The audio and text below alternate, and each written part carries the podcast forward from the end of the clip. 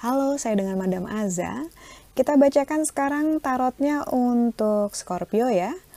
Untuk yang ingin ikutan giveaway tarot reading gratis, ada tata caranya di video tanggal dua belas Juli. Silahkan dicari dan jangan lupa untuk ikutan, saya tunggu. Sekarang untuk Scorpio yang pertama kita akan bacakan adalah kartu karir ya. Yang diberikan adalah kartu The Sun.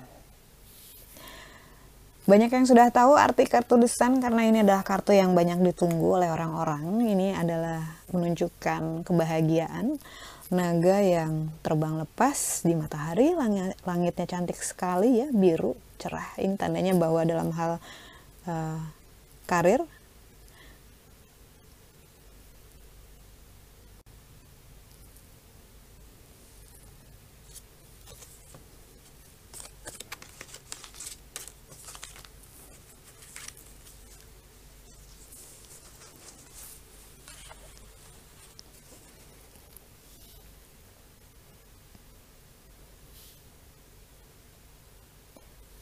halo, saya dengan Madam Aza. Kita bacakan sekarang tarotnya untuk Scorpio. Dan untuk kamu yang mau ikutan giveaway tarot reading gratis, ada tata caranya di video tanggal dua belas Juli. Silahkan dicek dan jangan lupa untuk ikutan. Kita bacakan yang pertama untuk karir. Karir untuk Scorpio yang diberikan adalah kartu The Sun. Tepat sekali, kartu The Sun ini menunjukkan adanya kebahagiaan ya, ada naga sedang terbang lepas di matahari bersinar hangat dan ada langit yang biru. Ini menunjukkan hal-hal baik yang terjadi dalam hal karir sesuai dengan harapan, sesuai dengan keinginan, masa-masa hangat, adem ayem dan menyenangkan. Kita aminkan saja, semoga terjadi.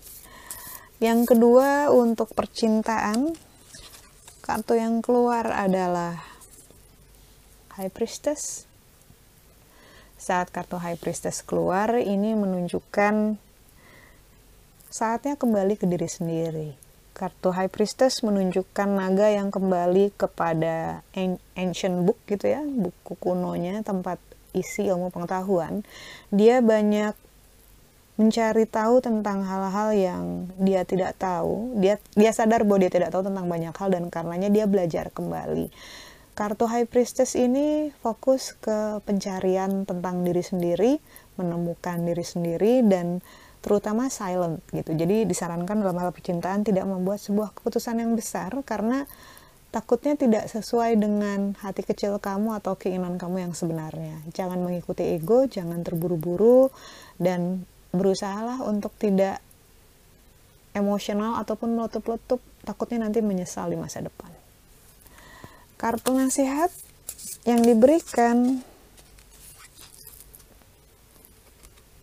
kartu The Tower, menara yang runtuh, kegelapan yang jatuh. Jadi dibilang bahwa tower itu menunjukkan ego kita sendiri. Nasihat yang diberikan adalah saat kamu sudah bisa, dan katanya sih memang sudah bisa mengenali egomu yang kerap kali menjebakmu untuk keinginan hasrat sesaat, ingin merasa menang, ingin merasa lebih dibanding orang, ataupun pasangan, ataupun orang yang penting buat kamu sebenarnya gitu ya. Saat kamu sudah menge bisa mengenali egomu, kamu bisa mengendalikannya. Dan saat kamu bisa mengendalikannya, kamu adalah seorang pemenang gitu. Karena kamu bukanlah orang yang shallow gitu ya, bukan orang yang gampang Uh, tunduk pada nafsu, pada egomu gitu. Kamu orang yang sangat cerdas dan bijaksana gitu. Kamu bisa mengenali itu dan bisa memanage, mengalahkan ego tersebut, dan akhirnya menaranya runtuh dan kamu pun bisa terbang lepas memasuki masa-masa yang lebih menyenangkan, membahagiakan. Mungkin karena itu kartu desainnya keluar di kartu yang pertama ya, ditunjukkan bahwa upaya kamu, pengorbanan kamu, eh, niat kamu belajar tentang kehidupan dan terutama diri sendiri membawa hasil. Ini bacaan yang bagus, semoga terjadi, kita aminkan saja. Terima kasih, jangan lupa untuk like, subscribe, dan share.